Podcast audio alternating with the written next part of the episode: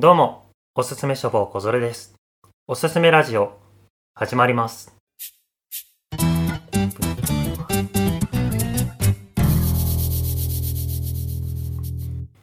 さあ始まりましたおすすめラジオこちらは毎回様々なゲストに来ていただいてその方のおすすめの一冊を紹介してもらおうという番組となっております現在はノートを中心に YouTube、ポッドキャストなどで配信しておりますのでお好きなサイトアプリで聞いていただければと思いますさて本日のゲストは小池拓也さんですはい、えー、ご紹介に預かりました。小池拓也です。よろしくお願いしよろします。くお願いしますはーい。本日ありがとうございます参加いただいて、いえいえいえ。小池さんは、結構、まあ、ツイッターとかで拝見した限り割とはい本を読むの好きなのかなという印象なんですけど、そう。ああ、まあ、そうですね。結構、あのーね、SF とか、まあ好きで、結構中学、高校とか読んでたんですけど最近あんまり読まなくなっちゃいましたね。ああそうなんですうん。ね結構やっぱり来られる方皆さんこう ね学生終わってちょっと読む時間減っちゃったみたいなことを言われる方多いですけど。ううん。ん。SF が好きなんですね。あ SF 好きですね。そうそう。今日あの、ちょっとご紹介しようと思ってる本もね、えーその SF 作家さんのものなんですけどね。うんえー星新一とか、星新一さんですね。そうそうそう はい。えーそう、星新一のマイ国家というのが好きなんですけど、ちょっとそれの紹介しようかなと。そうですね今はい日持ってきていただいて、はい、持ってきてます。ね。それははい結構もう昔から読んでらっしゃる星新一さんって本当にたくさんのシリーズを昔からずっと出されうんずてっとやってるまあ、今はも本当にうあれですけど、うん、なくなってしまったけどね。うん。もう結構星新一さんずらーっと読み続けてる感じですかねなのね、もう結構そう、中学ぐらいにすごいはどっぷりハマった時期があって、うんその時はもう結構、古本屋さん行っては買って読んで、買って読んでってやってましたね。うん。本当になんか私もちょうど多分中学校1年生とか小学校6年生とうんかそれぐらいで読んでハマってたんですけど、うんまあやっぱりショートショートって言われるぐらいうん。読みやすいですし、まあ読みやすい。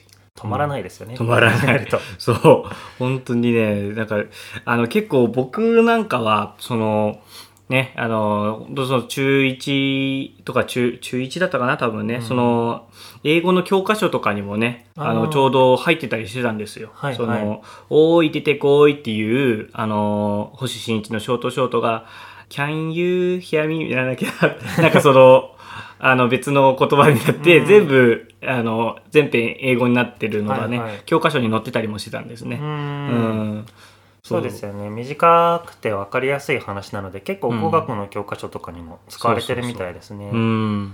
日本語の教科書みたいにも結構使われてるみたいで、うん外国人が勉強するような。やっぱりそのショートショートで読みやすいっていうのは一つ魅力ですうよね。ん。で、本当に。やっぱいろいろ示唆に富んでるね、こととか、ね、あと本当にもう、なんつうんだろうな、結構えぐい話とかも意外と多かったりすうんるんですよね。そうですね後味悪いというか後味悪い。そう、もうね、バッドエンドみたいな話もなんなら多いぐらいうんだけど、いいですね。面白い。読みやすいし、一個一個。うん。そうそうそうそう。ね。えー今日ちょっとね、その紹介しようと思ってたマイコッカーというものなんですけど、これはですね、結構僕が、あの、この本は好きで、うんえっと、大学1年の時に、えーなんかこれのマイコッカを舞台でやろうと一瞬してた時もありました。うんすごい演技をされてるからその流れでですねうん、そうですね。あの、お芝居でやろうかなって一瞬思ってた時期もあったぐらいだったんですけど、これすごい好きなんですね。えーうん。表題作だけじゃなくて、まあ、ショショートショートの方なんで多そうですね分何十編入ってると思うんですけれど、はい何十編も入ってますねその中でもやっぱりその表題作のマイ国あ家結構これがすごい好きですね。うんはい。えー、ちょっとね、あの、ちょうど裏に、裏にね、あれが書いてあるんで、ちょっとだけ、あの、うまい感じにね、なってると思うんで。あらすじかの方な？あらすじの方ちょっとだけ読みますね。はいはい。えーマイホームをマイ国家として独立宣言した男がいた。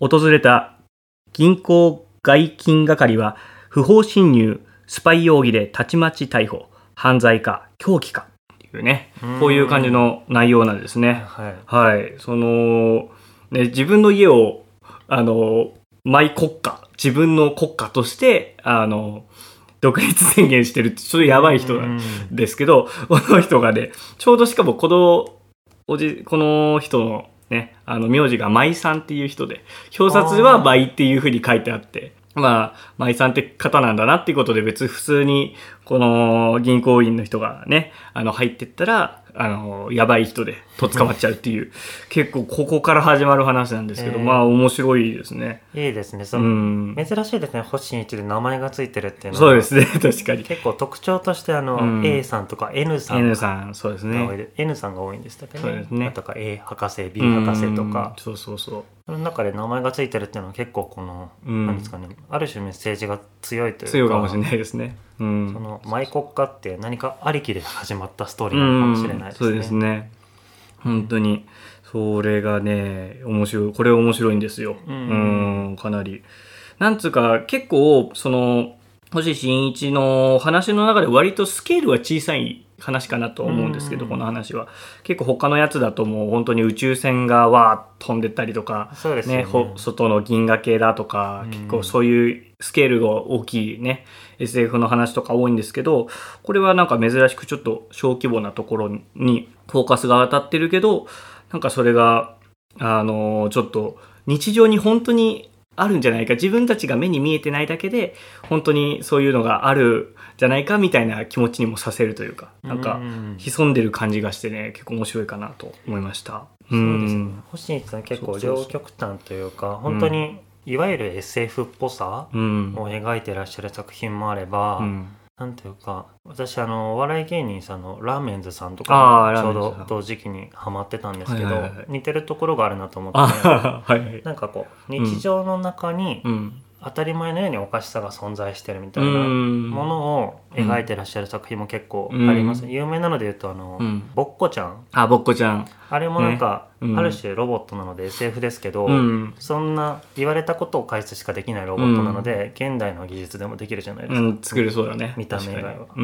だけどなんか日常にそれが溶け込んでうん。お。かしくなっていくみたいな、そういう面白みもすごくうん。星新一さんの作品ってありますよね。そうね。確かにな。ぼっこちゃんもね、有名ですね。そうですね本当に、あのー名前もかなりキャッチーですよね。そうですねんそうそうそう。うん。ね、代代表的ななんかいろんなその作品集の名前でね出てますね、ううん。んあれも面白いな。本当にたくさん作品ありますからね文庫本だけでも。そうなんかだって1001編以上書いてるんですよね確かね。っていうのがもう星そう。で1000作品目がどれか分かんないように本当になんかいろんな出版社にわーってたくさん出してたみたいな。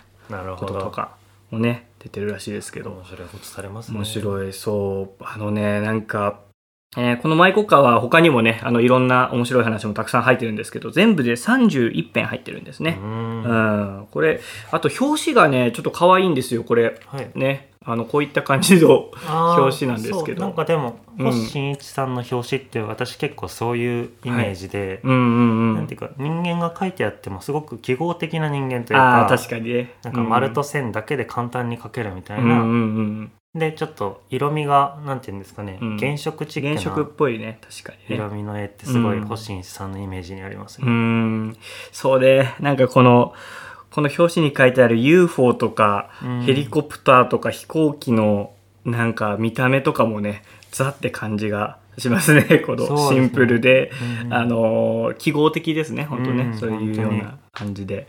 うん。うん可愛いですね。なあかわい。いそうそうそうそう。やっぱな星新一はいいなあ読んだなあたくさん。いやーうん。本当に私も結構読んでるのでうん。ただあのこれラジオ始める前にも言いましたけどはいなんかどれ読んだか分かんなくてあ、わかった。そうそうそうそうそう。そうなんですよ。だから僕も結構こので、あれ、今回これに、えー、ね、あの、読んでいただいたので、ちょっと、あれ、あの作品ってこのマイコッカに入ってたやつだっけとかちょっと、うんあの、確認しながらで、あの、来ました。なりますよねんそういうのそうそう。どれなんかこの面白い話があったのは覚えてるんだけどうみたいなん一体それのタイトルも分からなければうんどこに入ってたっけなみたいな まあでも感じになっちゃそれを探し。それを探そうと思って一冊手に取ると、うん。一冊読み切っちゃって読み切っちゃって。気づけばみたいなのが、ね。確かに本。当に止まらなくなるやめられない止まらない作家さんですね 止まらない本当にそうよね。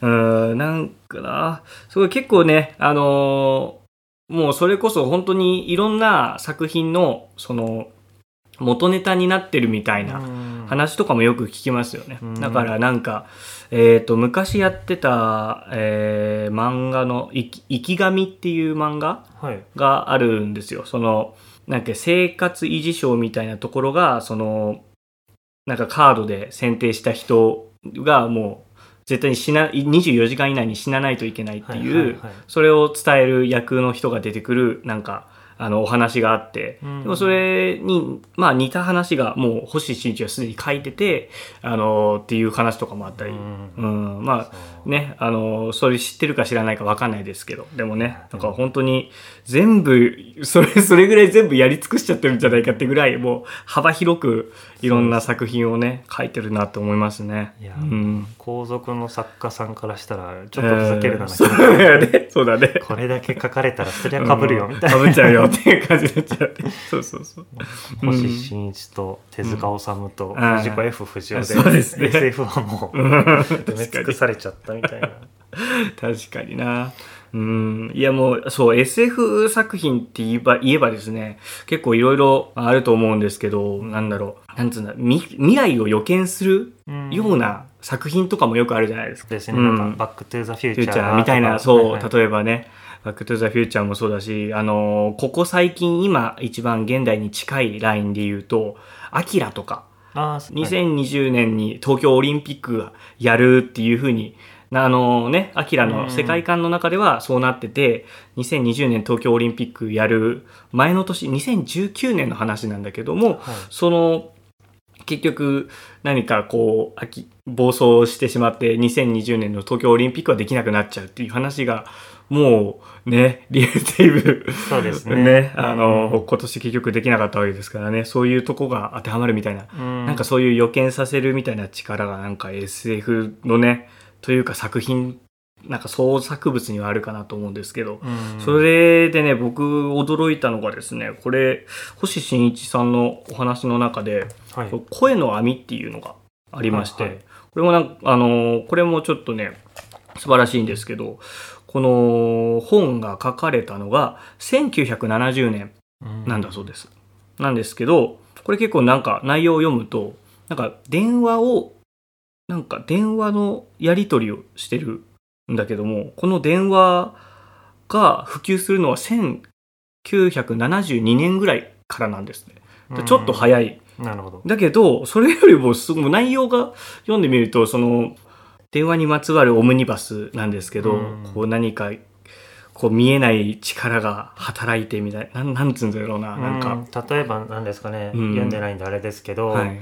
例えば電話に支配されちゃうというか、あ、なんかそうそうそう。電話にそういうのに近いかな。なんか結構、その見えざるものが何か裏で働いてるみたいな怖さのある話なんですけどうん、これは珍しく、そのオムニバスなんですね。だから一個一個ふ普通だとその短編がたくさん入ってるっていう本なんだけどもこっちの声の網は短編たくさん入ってるけどオムニバスだから一個つながったうん世界観の中にあってなんですけどもうこれがなんかその声のそので電話のやり取りの中でもほとんどそのネットショッピングとかそれこそインターネットみたいなことまでやってるんですよ。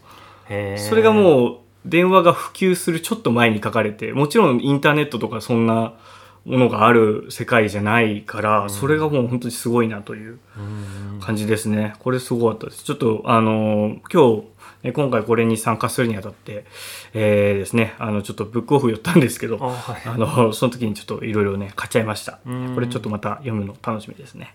あとね、僕結構その、星新一はね、意外と皆さんその手に取りやすいと思うんですけども、そのね、あの小説もあるんですけど、実は一時期 NHK でショートショートっていうね、アニメーションとかもやったりしてて、あそうなんですね。そう、それもね、見てた。面白かった。星新一さんのアニメ化？そう、アニメーションと人形劇と、あとドラマうん。で、あのやってるんだけども結構ね、まあ、NHK がやってるだけあって結構ねキャストさんもあの豪華だったりはいあとアニメーションもいろんな作家さんがやるから絵柄がもういちいち違うし、なんか世界観も違うしで面白かったりあとまあ人形劇もねあのあったりですごい面白いんですよ。それやってたんですね一時期。すごい。でもうん。違う方がむしろ星新一さんらしさがありますよね。うん。ね。うん。そうそうそうそう。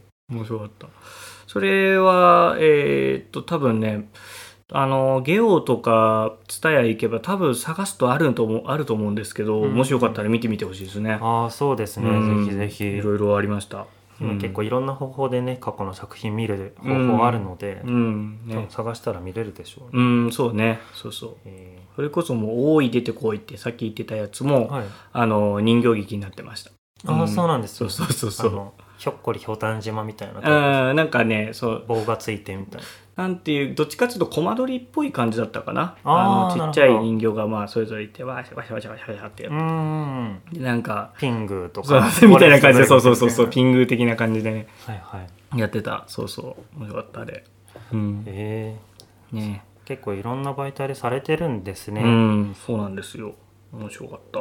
白い。うんね昔漫画も読んだ記憶がありますね。あーなんかありますね。確かに。うん。たださっき言ってたぼっこちゃん私は漫画で最初出会ったんじゃなかったかな。なるほど。そっかそっか。うん。そこから星新一さんを知っておお読み始めたっていう流れでしたね。ああそうなんだね。きっかけって何かあったんですか小池さんは僕僕なんでだっけな。そう。あのそれもちょっとね思い 思い出そうと思いながら来たんですけど結局ね思い出せなかったんだけど、まあでもあの分かりやすく触れたのはでも多分そのまあ教科書にねあの、うんあったっていうこととかも大きかったかな。うんううんん、でまあ読んでいくうちにあすげえ面白いと思ってうんずっと読んじゃってますね。うん、いやーちょっと今回私はいまたそのマイ国歌読むのすごい楽しみにうん。いや、ぜひぜひ読んでみてください、これ。うん。あのー今日あ割と紹介した作品もね、さっき言ってたアニメーションとかの、その、なんていう、星新一のショートショートの世界みたいな感じであったんですけど、その、あの、何回もね、小鶴くんも言ってくれてたね、ぼっこちゃんも、その中に入ってました。うん。それはなんか、ちょっと 3D アニメーションみたいな感じの、あのーニュアンスで作られてましたねうん。そうそうそうそう。マイ国歌もね、えっ、と、ドラマになってた。その、ショートショートのうん NHK のやつではドラマになってて、それは、それも見た。あいいですね、なんか今聞いてるとどれもあその媒体で見たいなっていう感じのにちゃんとなってる感じがしますねうん、そうですね。うん確かに。うん。へえそうそうそう。いいよなやっぱりうんいろんな、なんですかね方が好きな作家さんなので、うん。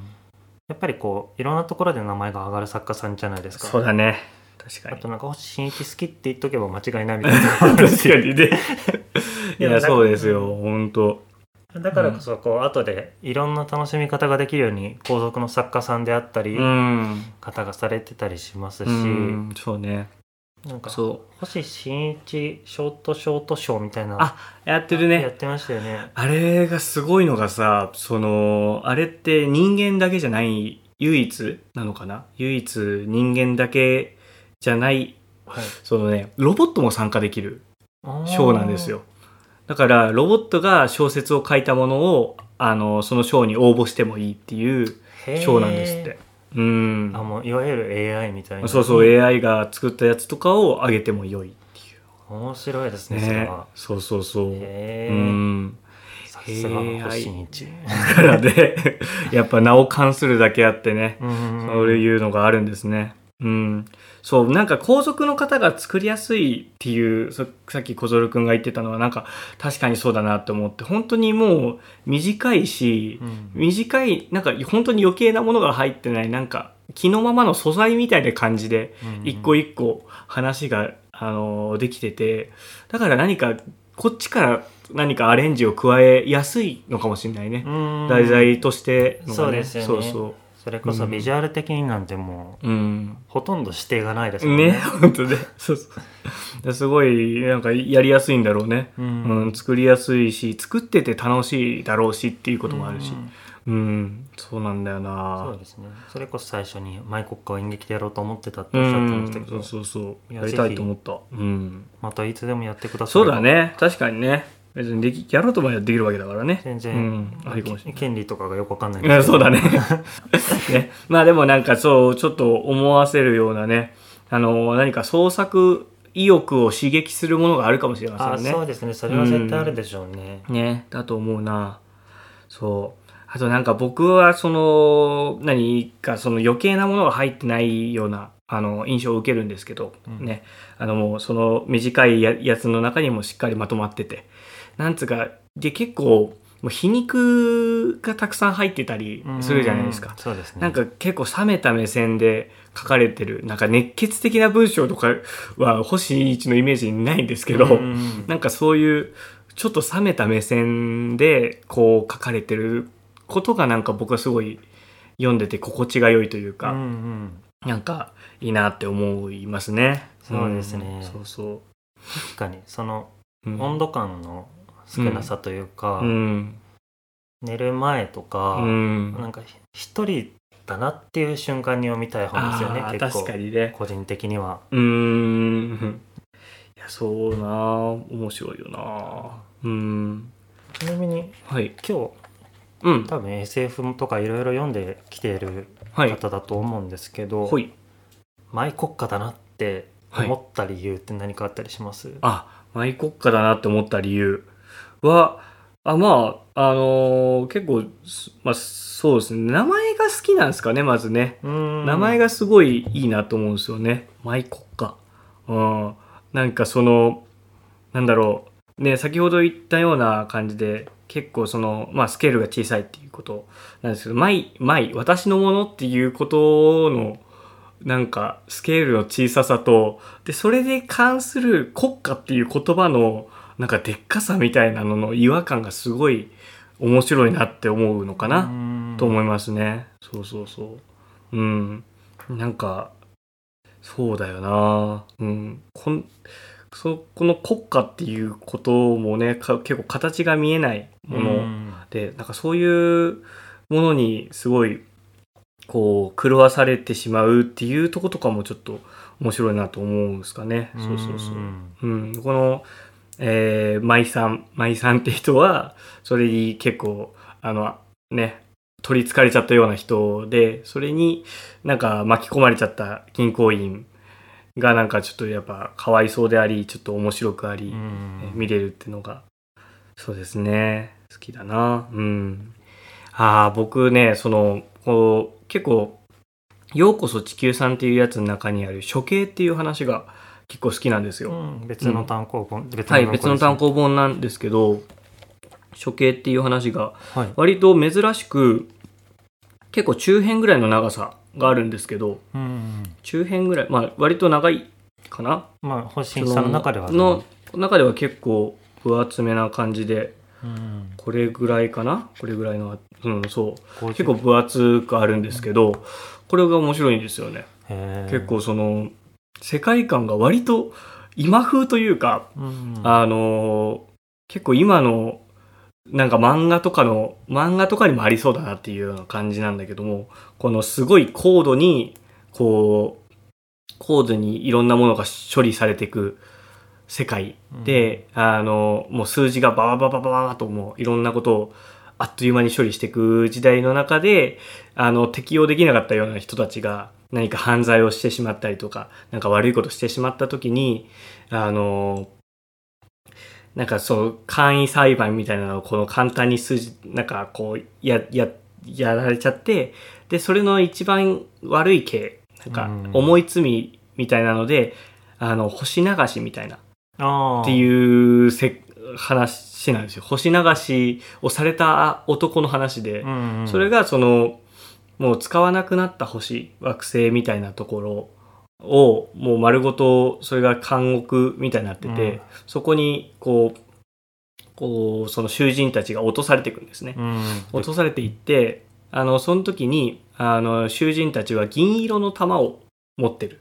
はい。これは渡されてるものがあってそれとあとなんかて小さい手提げみたいなところに薬みたいなのがちょっと入ってると。うん。それだけ持ってまあその惑星に落とされるんですけどこのこの銀色の玉は、まあ、スイッチが1個あってそれを押すと水がトポトポトポって出てくるんですね。で水を飲める。でその水の中にさっきの薬を混ぜたらその食料品にもなる。うんうん。だけどもこの銀色の玉は、このスイッチですね、なんか、どっかのタイミングで押したら爆発するっていう設定なんですよ。っていう、あの、話なんですけど、なんかすげえ、あの、面白いなと思って、うんその設定というか考え方とか。だから押すたんびにすごい毎回ビクビクする。もうど、どうなんだろうこれ押したら俺は死ぬかもしれないと。で、1回目押すときに、いや、1回目で死んだやつもいるらしいぜっていうような噂を聞いたことを思い出したりとか。うんなんかそういうね、あの、設定なんですけど、あの、面白いですね。ううんん。ワクワクしながら読んでた、これ。うん、すごい好きだったな。やっぱりこう今回あのおっしゃっていただいたマイコッカもそうですけど、うんそこからこうひ広がっていって自分の中のこのおすすめの一作みたいなのが見つかると、うん。さらにこうもう星新一ワールドようこそじゃないですけそうどですね。本当ですよ。ようこそですね。本当に。あなたはハマりましたっていう感じで、そうね。そう、なんかだから、こう、結構、名前を聞いたり、何かしらね、さっき言ったみたいな、なんかちょっと教科書で触れるみたいな、に、ね、あの、機会とかあると思うんですけど、もう、より踏み込んで、いろんな作品とか、あの、してほしいですね。一編一編が読みやすいから、あの、触れやすいし、あの、踏み出しやすいと思うから、こう、いろいろ読んでほしいですね。うんうんそうですね短いから活字苦手な人もいいかもしれないあそうそう、読みやすいしね。うん。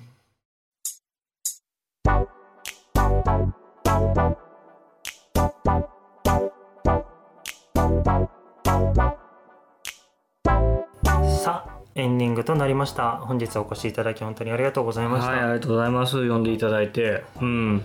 なんか結構、あのね、さっき、えーさ冒頭も話した通りですね、ちょっと読むのも、こう、本屋さん入るのも久しぶりだったので、なんかすごいいい機会だったなと思いました。あうん。ありがとうごね、ざいます、改めてなんか発見できたなと思いましたねうん。よかった魅力をね。うん。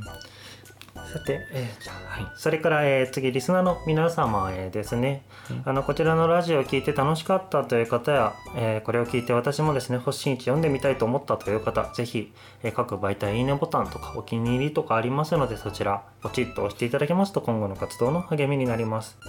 それからもう私星一大好きだとか マイコッカ読んだよって方はコメントなんかもねいただけると大変ありがたいです。読ませていただきますえーそれから、えーこちらのラジオ今回の小池さんのようにですね毎回ゲストを募集しておりまして参加したいという方いましたらあの、えーメールアドレス各媒体に載っていますのでそちらに参加希望と送っていただければいつでも参加できる形となっておりますのでぜひぜひどしどしご応募よろしくお願いいたします。えそれでは本日のラジオここまでとなります、え本日のゲスト小池拓也さん改めてありがとうございました。ありがとうございました。Thank you.